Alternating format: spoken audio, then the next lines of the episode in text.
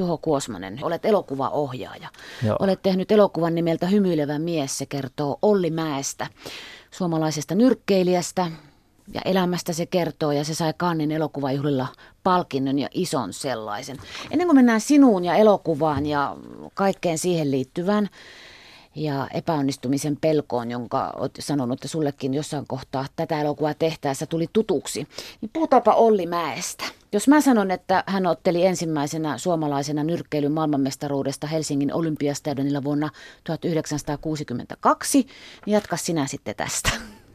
No Ollihan on siis edelleenkin Suomen kaikkien aikojen parhaimpia nyrkkeilijöitä ja tämän MM-ottelun lisäksi, lisäksi tota, teki pitkän ensin mainekkaan amatöörnyrkkeily historiaa 50-luvulla oli Euroopan mestari ja sitten vielä 60- ja 70-luvulle asti jatko ammatti nyrkkeilijänä ja, ja voitti muun Euroopan mestaruuden ja todella kovia hyviä matseja aikana otteli. Kokkolan leipuriksi sanottiin. Aloitti tosiaan amatöörinä. Uraan liittyy tragedia, joka liittyy olympialaisiin, joka taas muistuttaa sen, että Suomi on kyllä kahtia jakautunut maa urheiluseurojen perusteellakin. Tämä jo. tulli- ja sulliosasto. Työväurheilijat ja sitten ne muut. Joo, kyllä ainakin, ainakin, tota, ainakin oli 60-luvulla jopa enemmän kuin nykyään. Joo, oli silloin niin, 70-luvullakin. Joo. joo. Nyt kun olympialaiset on näinkin ajankohtainen, niin, niin oli – oli selkeä suosikki vuonna 60 Rooman olympialaisten nyrkkeilykisoissa ja, ja sitten ei, ei kuitenkaan tullut hyväksytyksi Suomen joukkueeseen, koska kuulut työväurheiluliittoon. Ja, ja silloin Kokkolan jymy, jossa, jossa oli harrasti nyrkkeilyä, niin jopa eros työväurheiluliitosta ja tuli osaksi tämmöistä Olympia 60 liittoa, joka, ei ollut, joka oli periaatteessa puolueeton. Mutta sitten oli vakana periaatteen miehenä tota, niin eros jymystä ja perusti Kokkolan työväurheilijat ja liittyi työväurheiluliittoon, koska hänen mielestä ei voinut tulla torjutuksi pelkästään siitä syystä, että kuuluu työväurheiluliittoon. Mm. Ja niin, niin kokeili sitten, että, että kellä kestää kantti ja oli suht varma, että tulee kuitenkin hyväksytyksi. Oli selkeästi siihen aikaan niin kuin omassa sarjassaan suht ylivoimainen ja myös hallitseva Euroopan mestari, mutta sitten tuli torjutuksi, ei päässyt joukkueeseen. Tämä on muuten myös hauskaa. Olisi pitänyt katsoakin näitä työväen tai tulli, tullilaisten urheiluseurojen nimiä versus sitten ne toiset, koska Jymyn sen tietää heti alitajuisesti, että se on tullin puolelta. Niin, se on hassua, niin, Juho niin. Muuten. Joo. Joo. Ky- kyllä niin, niissä on vähän jymy ja voima ja Just taisto, ehkä, no, tai, niin. no en mä tiedä onko taistoa. Olli Mäki on sanonut siis ihminen, joka on olemassa oleva ja josta sun elokuvasi Hymyilevä mies kertoo, että päivä, jolloin hän hävisi tämän elämänsä isoimman ottelun, oli hänen elämänsä onnellisin päivä. Miksi? Me olemme nähneet nyt Suomen televisiossakin tänään itkeviä urheilijoitamme tuolla, jotka hädin tuskin pääsevät kävelemään käytävää pois hävityn vaikka nyrkkeilyottelun jälkeen. Tässähän tota, Olli varmasti viittaa siihen, kun, kun hän näin sanoi.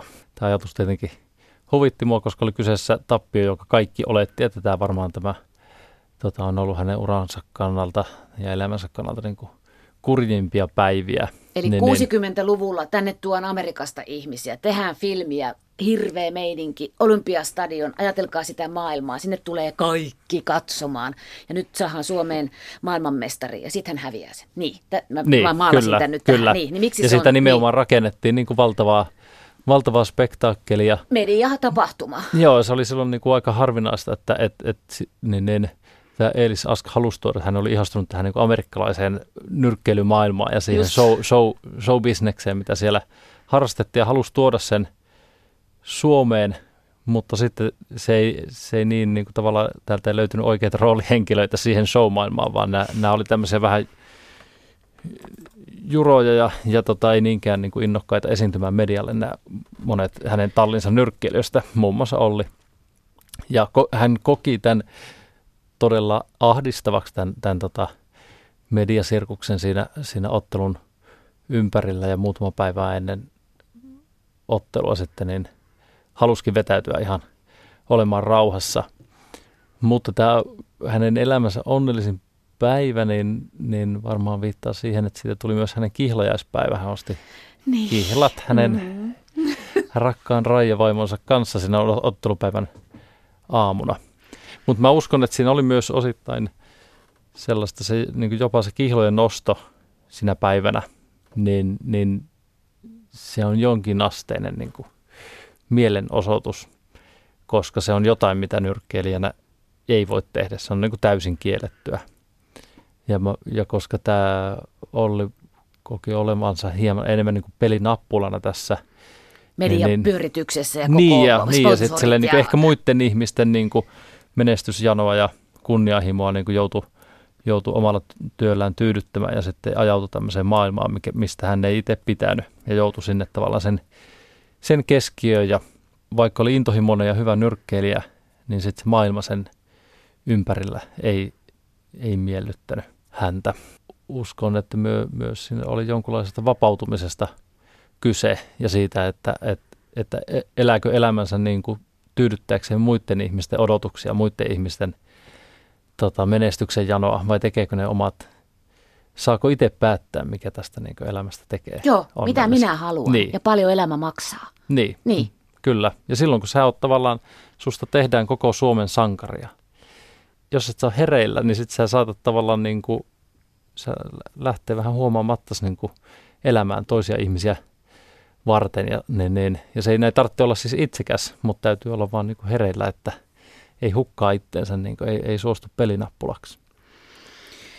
Tämä hymyilevä mies ei ole nyrkkeilyelokuva, eikä se ole elokuva nyrkkeilystä, vaikka se kertookin nyrkkeilevästä ihmisestä. Siltikin mä sulta Juho Kuosmanen nyt kysyn, että miksi nyrkkeily sopii niin mahtavasti elokuvaan? Tässäkin on.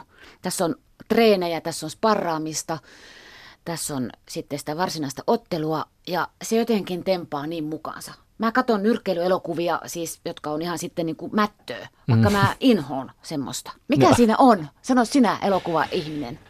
No, kai, kai se on tota, niin, niin helppo, sanotaanko, että jos draama vaatii konfliktin, niin sitten kun laittaa kaksi ihmistä kehää hakkaamaan Iholle, toisiaan, niin. niin siinä se konflikti on niin ilmeinen ja sillä tietenkin tuommoisessa niin urheilussa se draama on siellä niin kuin sisäänrakennettuna, se on siellä niin kuin valmiina, sillä on helppo niin kuin ehkä niissä tilanteissa, niissä on helppo rakentaa se draama sinne. Me, toimme tavallaan symp- sympatiseerataan jotain henkilöä ja sitten me halutaan, että hän pärjää ja sitten on niin kuin ilmeisempää se konflikti ja se draama, kun se on vaikka jossain niin kuin valinnassa, että kumpaan kauppaan menen. Tai, niin, niin. Menisikö diskoon vai menisikö kirkkoon? Niin. niin semmoinen moraaliteetti. niin, niin kyllä.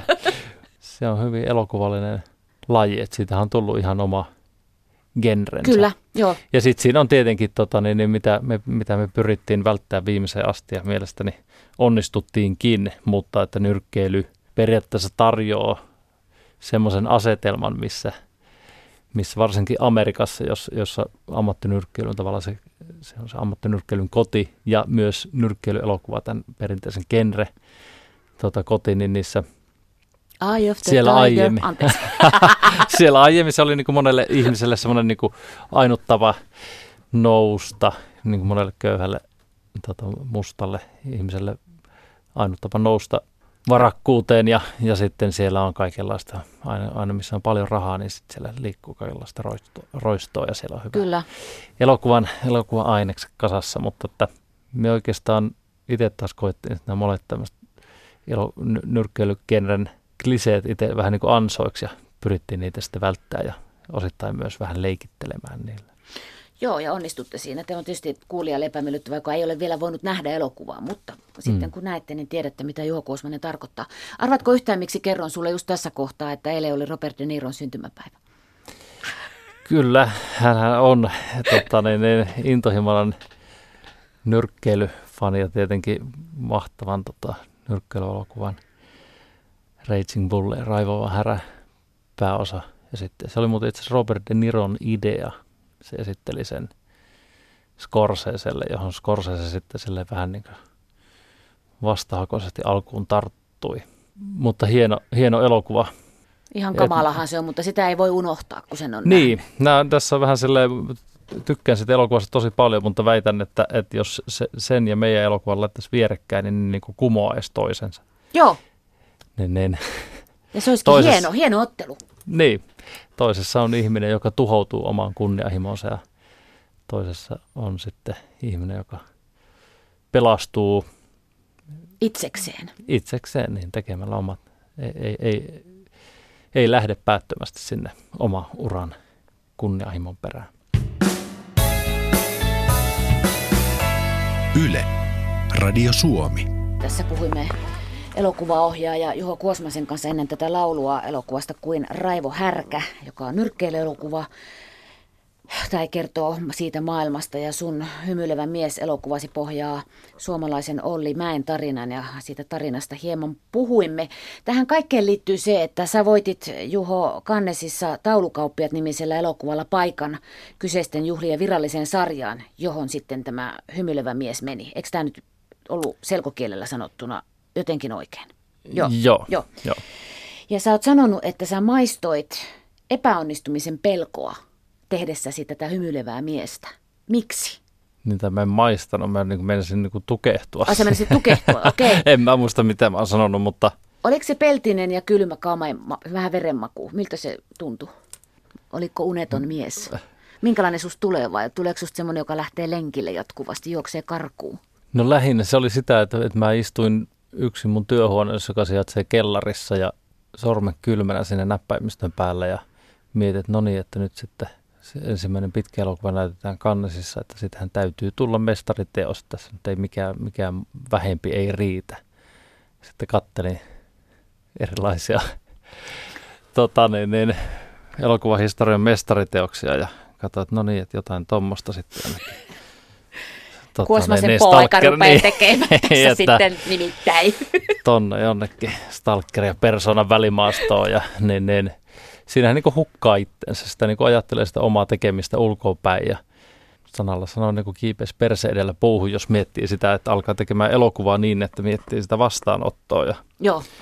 ja sitten lähtee niin kuin jotenkin sieltä päin sitä rakentamaan. Sehän on niin kuin, näin jälkikäteen ajattelen, se on helppo sanoa aina, että ei muut kun teet vaan sitä omaa juttua, mutta tuossa paineistetussa tilanteessa ja hirveästi rahaa ja hirveästi niin kuin jotta saa sen elokuvan rahoitettua, niin sinne joutuu ihmiselle luvata kaikenlaista ja esittää varmaa. Niin siinä niin kuin tosi helposti sitten hukkaa sen ja ehkä alkaa varmistelemaan tai, tai sitten tekemään jotain, mitä olettaa, että ihmiset haluaa. Että Mutta tuossahan sä sait varmaan kiinni vähän siitä, miltä Olli Mäestä tuntui siellä kaiken maailman 60-luvun seurapiireissä, kun sitä rahaa haalittiin siihen jättiotteluun, niin siellä hymyillä.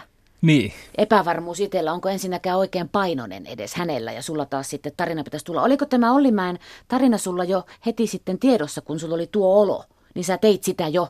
Vai oliko sulla hahmoton möykky, että kannesiin elokuva? No se oli nimenomaan niin kuin, tota, ha, semmoinen hahmoton möykky, mistä yritti muovata kiistatonta mestariteosta ja, ja tota, päivät kului, mitä ei tapahtunut, mutta sitten mä kirjoittelin varmaan niin kuin muutamaa kin juttua, sen hahmottelin eteenpäin, mutta just ongelma oli se, että mikään ei ollut tarpeeksi. Joo.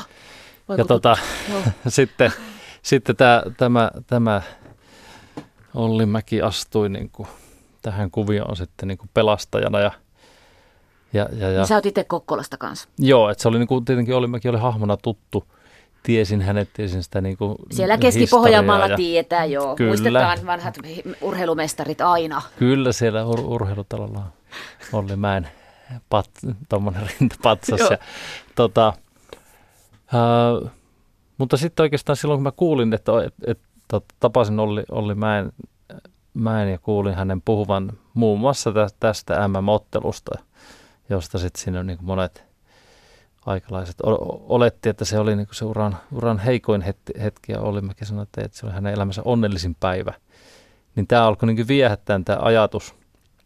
Ja tietenkin, kun oli itse saanut tämmöisen elämänsä tilaisuuden ja pelkäs, että siitä muodostuu niin katastrofi, niin tämä niin esimerkki siitä suhtautumisesta omaan uraan, omaan menestykseen ja tavallaan niin kuin näkökulma elämään, niin, niin se koin sen tosi lohduttavana – ja sitten vaikka mä edelleen kirjoitin niitä muita juttuja, niin sitten mä niinku rupesin sen samalla lukemaan ja tutustumaan enemmänkin tämän hienon nyrkkeilijän ajatuksiin ja kävin katsomassa elokuva-arkistolla semmoisen Mäki Moore dokumentin, joka seurasi Ollimäen valmistautumista tähän otteluun. Jota tuossa myös tehdään tuossa sun elokuvassa. Niin, kyllä.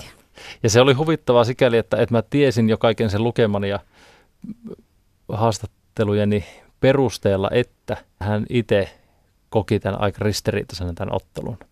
Et samalla kun siitä rakennettiin sitä niin kuin valtavaa mediasirkusta ja tämmöistä niin kuin suomalaista sankaritarinaa, niin samalla se joudut pudottaa painoa niin paljon, että sulla alkaa niin jo lihakset lähtemään kropasta. Ja... Hän oli siis kevyen sarjan nyrkkeilijä ja viisi kiloa piti ottaa pois ja se on ihan valtava määrä. Joo. urheilijasta, oli minkä kokoinen tahansa. Niin, urheilijasta, joka on jo tavallaan valmiiksi huippukunnossa. Joo. Se oli tietenkin järkyttävä tavallaan niin koko ajan niin pienenty kuihtua samalla, sama, niin, samalla kun odot, odotukset kasvaa. Joo.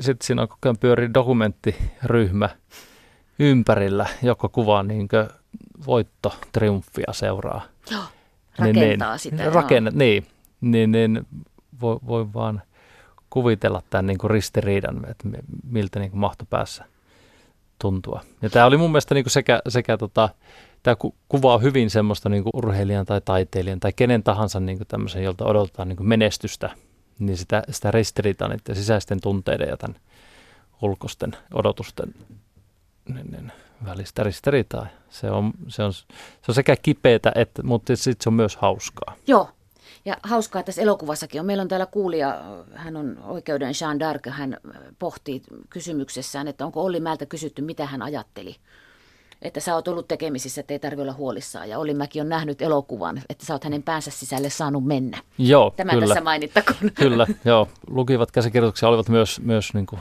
useita haastatteluja tehtiin ja nähtiin. No niin, huoli paljon. pois siitä.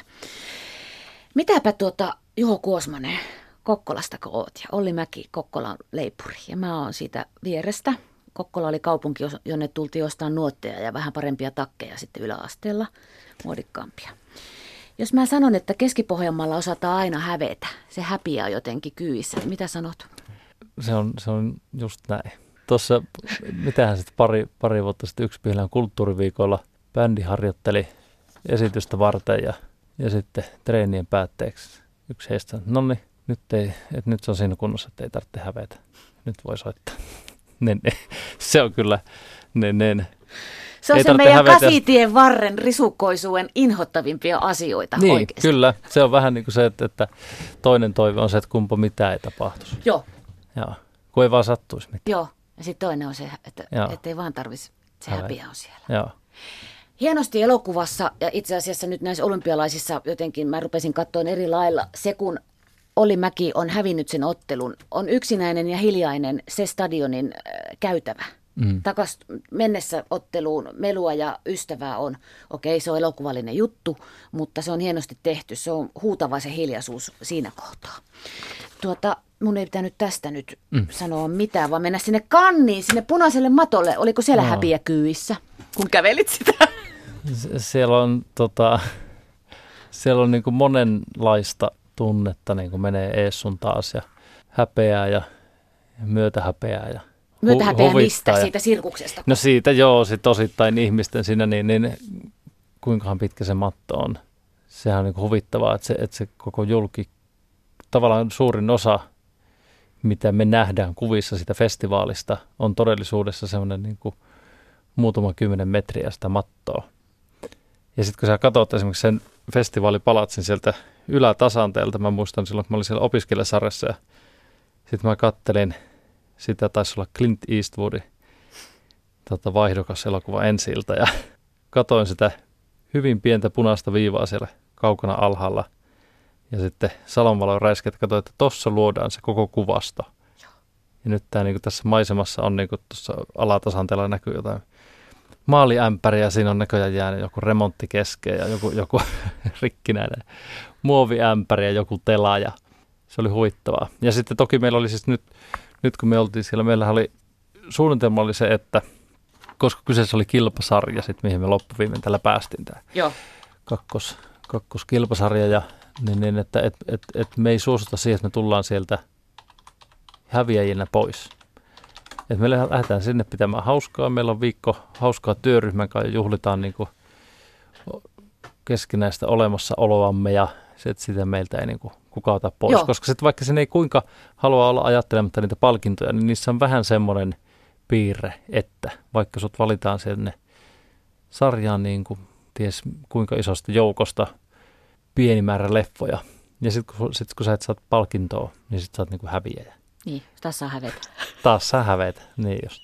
Ajateltiin, että ei lähdetä siihen, niin kuin, siihen ansaa ollenkaan, vaan mennään sinne pitää keskenään hauskaa. Ja sitten, sitten kun tässä elokuvassa on tämä niin kuin elokuva menee osittain niin kuin linjassa tämmöisen elokuvan teon kanssa. Niin. Elokuvassa ja nyrkkeilyssä, niissä on tosi paljon samankaltaisuuksia. Toki me elettiin siellä monia kohtauksia uudelleen. Syötiin liian hienoissa ravintoloissa ja mietittiin, että, mi, että mistä, mistä päästä nyt pitikään aloittaa. Tässä on Joo, ihan liian monta haarukkaa. Ja Joo, niin, joo, joo. niin, ja niin, niin sitten tulee joku hämmentävä ruoka eteen ja ei tiedä, että mikä on koriste ja mikä on niin se itse ruoka. Ja pääasiassa se oli huvittavaa. Mä uskon, että meistä meidän ryhmästä oikein kukaan ollut semmoinen, niin kuin, tämmöinen, että wow. Just. Tai olisi jotain niin kuin mahtavaa tai että, että pyörtyy, kun näkee jonkun henkilö. Näit Robert De Niron kyllä. Ette joo, pyörtynyt. joo, kyllä, kyllä. Jim Jarmusin näin yhtenä iltana kebappijonossa, kun olin kävelemässä taksiasemalle ja seuraavana päivänä, päivänä vessassa ja niin, niin, kävin mielessä, niin, niin, oliko se kebappi ihan kunnossa vai mitä? Se, mikä, niin, niin, että siinä tavallaan se niin kuin, huvittaa itseänsä niin kuin, tuommoisilla ajatuksilla, koska sinne pääsee näkemään just sitä taustaa, sitä tavallaan sitä backstagea, sitä niin kuin, Niin, että ihmiset on, on ihmisiä. Niin, on se julkisivu, on se matto, minkä käveleminen jollekin kestää puoli tuntia, pyörii ympäri ja sitten siinä on assistentti, joka asettelee mato, tota niin, niin hamehelma, helmat nätisti siihen matolle. Ja, ja si- sitten on se kompastelu korkkareissa ja se siellä taustoissa ja jotain niin kaikkea.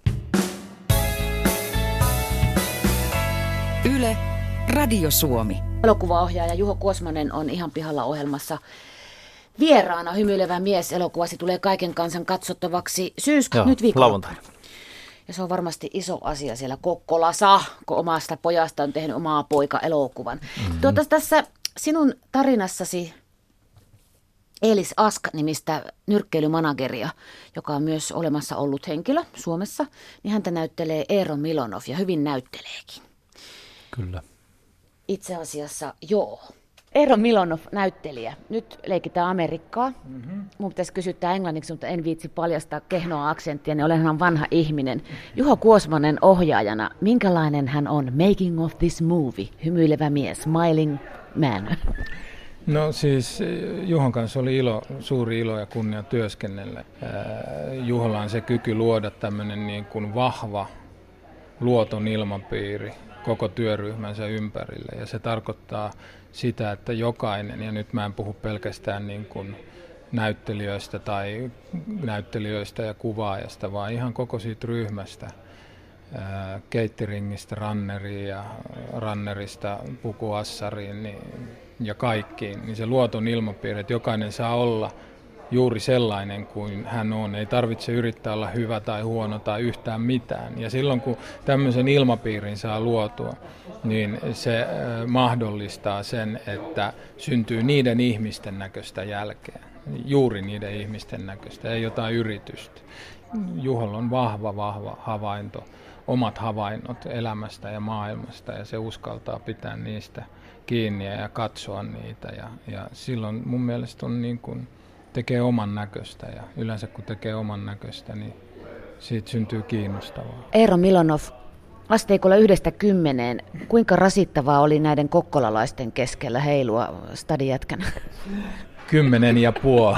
ei, ei tietenkään. Ei se päinvastoin. Se loi hauskaa, hauskaa ilmapiiriä ja vitsiä silloin tälle, mutta eipä se nyt juuri muuten niin kuin näkynyt siinä millään tavalla. Et hyvänä läppänä ja, ja semmoisena virittyneisyytenä, josta pystyy välillä kuittailla puolia toisin, mutta eipä siinä sen kummempaa. Näin sanoi Elis Askia näyttelevä herra Milonov. Et saa ruveta nyt kehua häntä niin amerikkalaiseksi, ei tässä mennä sentään, kun suomalaista radio-ohjelmaa tehdään. Ei mä sanon vaan, että tervetuloa Eero sitten lauantaina Kokkolaan. Toistetaan tämä kysymys siellä. Katsotaan sun asteikko uudelleen. Joo, Yes. se oli nyt kymmenen ja puoli. Joo. Maailma, josta tämä tarina kertoo, on 60-luvun alun Suomi. Siitä on kauan, mutta siitä ei ole hirvittävän kauan. Miten te olette saanut näyttää sen niin siltä? Kaupunki Helsinki on siinä kyydissä. Toki on Kokkolakin, se on varmaan kuvattu siellä vanhoilla puutaloilla tai missä li onkaan, ei tarvitse sanoa mitään. Tuota, mutta siis kaupungissa on valoja, niitä on paljon vähemmän kuin nykyään. Kaikki tämä osasto, pinnat ja muut. Mä ymmärrän, että liikenteet pysäytetään, että siellä ei pyöräile näitä styrouksia kuin lureksmiehiä mm. maastopyörillä missään. Mitään tämmöisiä klaffivirheitä ei ole. Mutta sen maailman ja värin ja sävyn rakentaminen, älä mene hirveän syvälle mihinkään tekniikoihin. Mutta onko se helppoa, onko se, onko se ihanaa sinusta uppoutua, tehdä toinen aika? Juho Kuosmanen. Tota, niin Toki sulla on työryhmä. Se, se, niin. se on ihanaa niin kuin delegoida Kari Kankaan päälle ja Tytti Tirille, että tehkääs tämmöinen. Just, okei. Okay. Ja sitten tulla valmiiseen settiin. Mutta, tota, niin, mutta no, stadion oli, niin. stadion, Helsingin olympiastadion vielä ennen kuin se nyt tuossa murskaantuu, penkit oli paikalla ja muuta, että sillä tavalla. Joo, no me, tota, niin, niin, me pyrittiin siis, kun me haluttiin tehdä tavallaan elokuvaa, joka, jossa, jossa tota, niin, niin, se olisi elävää se kerronta. Niin me haluttiin, että nämä meidän kuvauspaikat on, niissä on mahdollista kuvata niin, kuin, niin että me voidaan pyörittää sitä kameraa 360 astetta Just, ympäri. Aivan. Ja, ja, tota, ja, ja sitten kaikki siellä taustoissa täytyisi olla niin kuin ehjää, ehjää 60-lukua, mutta sitten myöskään ei haluttu niin kuin ruveta keskittymään niihin tai ruveta esittelemään sitä – niitä esineitä, niitä autoja, niitä tavallaan asioita, vaan koko meidän keskittyminen oli kuitenkin meidän näyttelijöiden kasvoissa ja niiden katseissa toisiin ja, ja näin, mikä on kuitenkin mulle se elokuvan, elokuvan tavallaan ydin on siinä ihmisten katseessa toiseen ihmiseen ja, ja tota, mä uskon, että se auttaa osittain, että silloin se maailma ikään kuin sä, kun sä elätte ihmisten mukana – ja et keskity niihin esineisiin. Ja mie- niin, et keskity siihen, että hetkinen, että oliko tämä astiasta, tuliko tämä sitten kuitenkin 64? Mitä Just, mä muistan, että joo. niin, niin Myrna, tai, väärä niin. myrna. ja sitten sitä, että siellä on historia tavallaan, että se ei ole vuosi 62, mikä vielä on siellä esillä, vaan se on vuodesta 62 sitten sit, niin kuin, niin kuin monta vuotta taaksepäin. Ja, ja pyrittiin ensin löytämään ehjiä paikkoja ja sitten – jonkun verran rajattiin niistä pois, mitä täytyy, ja sitten lavastettiin niin kuin niihin, niihin päälle se juttu. Mutta aika paljon meillä oli siis ihan kuvauspaikkojen etsinnällä tehtiin sitä. Joo, ja merenrantaa Helsingissä, merenranta on, satamapuomit tai jutut on semmoisia niin, kuin ne on. Ja niin, tota, meri ei ole muuttunut. Niin uimastadion ja se on tehty silloin, kun se on, ja olympiastadion. No miten se tuota, voi hyvänen aika. Huvittelumuoto nimeltä vedenneidot, jossa mm. neitokaiset makaavat laverilla ja sitten heitellään palloja ja ne tippuu veteen kiljaisten. Se oli varmaan ihan lavaste vai onko se jossain olemassa ne seinät, vanhat nailon hyvon mainokset ja muut? Öö, ei, se oli meidän, se, se rakennettiin ihan studioon. Just. Ajoitti rakentaa se Linnanmäelle, mutta he, he sitten ymmärrettävästä syystä halunneet sitä sinne, vaikka sitä on tosi paljon pyydetty takaisin mutta että sehän vedenneidot poistui Linnanmäeltä vissiin, oliko se 80 vai 81 naisasialiikkeen tota, Naiset pilaa maailman, joo. Joo, siellähän sitä yritettiin vähän pehmittää silleen, että siellä lopussa oli myös sitten niin semmoisia uikkareissa olevia miehiäkin, mitä sai pudottaa, mutta että nöyryttävää se oli niin silloinkin. Se oli semmoinen ajankuva juttu, se oli, se oli tota, käsikirjoittaja Mikko Myllylahen ajatus että se, niin, niin, että siinä lokaatiossa on jotain, mikä kiinnostaa ja munkin mielestä se on, se on hieno jotenkin se on. vertauskuva sille koko nöyrytykselle ja sille julkisivulle ja sitten sille, mitä siellä on verhon takana. Saat kohta vastata kuulija kysyä, mikä se voittokannesissa oli, missä sarjassa. Saat kohta sanoa siihen, Juho Kuosmanen. Mutta Ihminenhän pohjimmiltaan ei ole erilainen. Oli se 60-luku, oli se 1800-luku, tai nuoruus on nuoruutta. Okei, ne elementit siinä on, mutta se ihmisenä oleminen ja hakeminen ja hapuilu. Se, se, se. Jotenkin taas tuli mieleen, että niin, nä, että ei silloin tosiaan väliä, että onko se mekko, kello, pallohamen mekko ja onko ne hiihtohousut vai onko ne revityt farkut, mitä nyt tulee tuolla. Että kyllä se ihminen on aika samanlainen. Okei, vastuut on pitänyt ottaa aikaisemmin enemmän ja nopeammin. Ei mennä siihen. Kilpailuhenki. Se on nyt ihan joka paikassa. Mm. Tuohon aikaan 60-luvun alussa ei silloin tarvinnut niin hirveästi ihmisen kilvotella. Oli enempi kiire saada leipää suuhun ja ruokkia itsensä ja totta kai tavoitella rakkautta ja vihreämpää oksaa. Mitä mieltä sä oot tästä kilpailusta ja kilvoittelusta elämässä, kun tämän temppelin pitäisi olla lihaksikkaampi ja mielen enempi full ja kaikkea koko ajan, hampaiden valkoisemmat ja nuortua eikä ikääntyä. Ja, mm.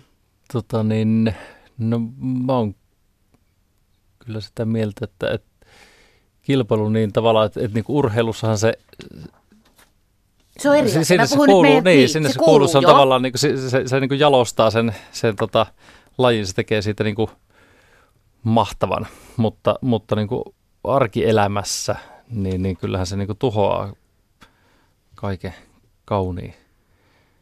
Että ei se niin kuin, ei se rakenna. Niin, ni, ni, niitä ei niin kuin sovi soveltaa tämmöiseen niin kuin arkielämään ja ihmisten niin kuin päivittäiseen kohtaamiseen semmoisia niin kilpaurheilusta tuttuja sääntöjä tai, tai tavoitteita tai, tai jotenkin sitä retoriikkaa tai, tai mitään.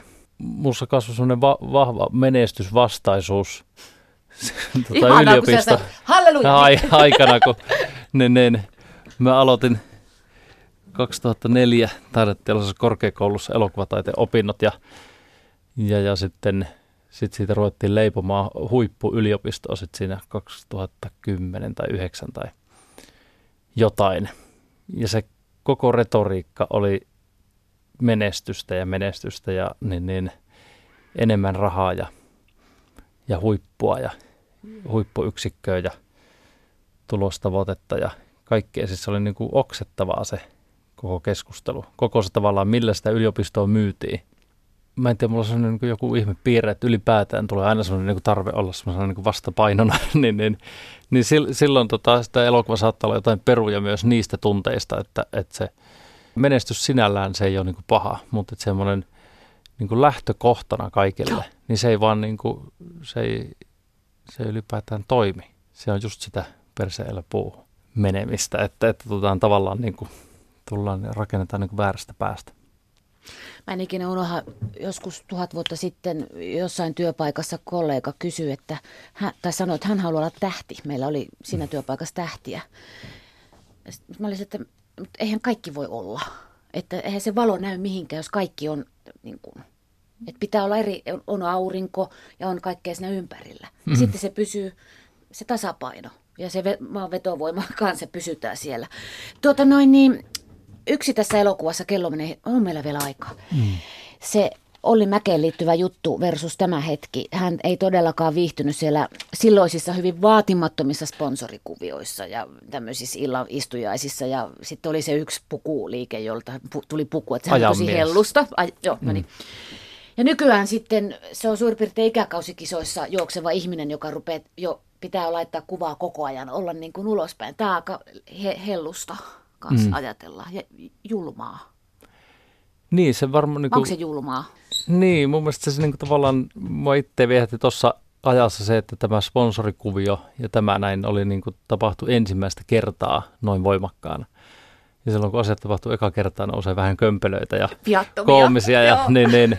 Mutta sitten siellä on kuitenkin myös silloin niin kuin kirkkaammin nähtävissä tavallaan se sama, sama niin kuin toiminta periaate ja tavallaan se, mikä silloin oli niin kuin poikkeuksellista ja liittynyt niin tohon otteluun, niin tuntuu, että se, että se on nyt tämmöistä niin kuin arkipäiväistä ja jokapäiväistä ja koko ajanhan me rakennetaan niin kuin toi Facebook, sehän on siis täynnä niin sitä tarinaa, tavalla, jo. Niin, sitä niin kuin tavallaan omaa julkisivua, että minkälaisen kuvan mä laitan. Ja, ja se kilpailu keskenään. minkälaisen, että, joo. Niin, semmoista ulkoista kuvaa, kuvaa rakennetaan ja totta kai se on julmaa. Se on niin kuin kilpailua, joka ei, aiemmin puhuttiin sitä kilpailusta, niin urheilussahan se, se on se suola, se on se juttu, mutta sitten tämmöisissä näin, kun se, sitä ikään kuin ei myönnetä, että tässä olisi mitään kilpailua. Mutta sitten armias, kun rupeaa tulee ne kesälomakuvat ja kella on niin pisin ja valkoisin ranta ja hienoa ja onnistuneen ja jotenkin levänneen kesäloma selfie siellä, niin, niin, niin se, onhan se jonkunlaista semmoista kilpailua. Vaatimattomuuden kaapuun puettua leuhottamista, voisi sanoa niinkin. niin, niin, kyllä. Juho Kuosmanen, sanois nyt sitten se nyt ihan sinä kunnolla, että kuulijat ovat kärryillä. Minkä kilpailun voitit? Miten tämä sun kannesintie meni? Sä sait siis palkinnon opiskelijasarjassa. Joo. Nyt no, sä katsot, mitä tuo akka tota, Niin, niin. Puhutaankin. Tota, niin, eli 2010 me voitettiin meidän opiskelija lopputyön elokuvalla taulukauppiaat, voitettiin Cinefondation tota, sarja, joka on opiskelija-elokuvasarja. Joo. Ja, ja nyt sitten voitettiin Ansertan Regard-sarja, joka on Hymyilevän mies hymyilevä elokuvalla. mies elokuvalla. Niin. Ja, ja se on, se on tota, tässä virallisessa ohjelmistossa siis pääkilpasarja. Sitten on Ansertan Regard-sarja, jossa haetaan vähän semmoista niin kuin, semmoinen miten huono, huonosti käännettynä se jotain tietyn tyyppinen katse, siinä on niin jotain erityistä tai näin, niissä elokuvissa pitäisi olla vähän kokeilevampaa ehkä kuin se pääsarja. Ja me, me oltiin siinä sarjassa. Sitten siellä on tämmöinen Cannes Classics Out of Competition sarja ja Special Screenings, jotka ei ole kilpasarja. Ne on tavallaan sitten semmoisia niin näytäntöjä. Joo. Sitten Cannesissa on vielä ainakin kaksi tämmöistä paralleelia-sarjaa. On Directors Fortnite – ja, ja sitten on Critics Week. Ja sinne ja, kohti niin, sitten. Niin. Siellä on vaikka mitä. Onko seuraava tarina jo päässä? Konkreettisin projekti tällä hetkellä on lyhyt mykkäelokuva, joka on remake Salaviinan polttajat elokuvasta, joka oli Suomen ensimmäinen elokuva. Mahtavaa! Hei! Se sitä... tulee tuonne Tampereelle Loud Silence Film Festivalille tota, keväällä. Sitä kohti ja sitä odotellessa. Juho Kuosmanen, kiitos kun tulit. Kiitos elokuvasta ja voi miten mun sydän taas lentää. Elokuva on, se on niin ihana asia. Rupee itkettää. Kiitos. Heippa! Yle, Radio Suomi.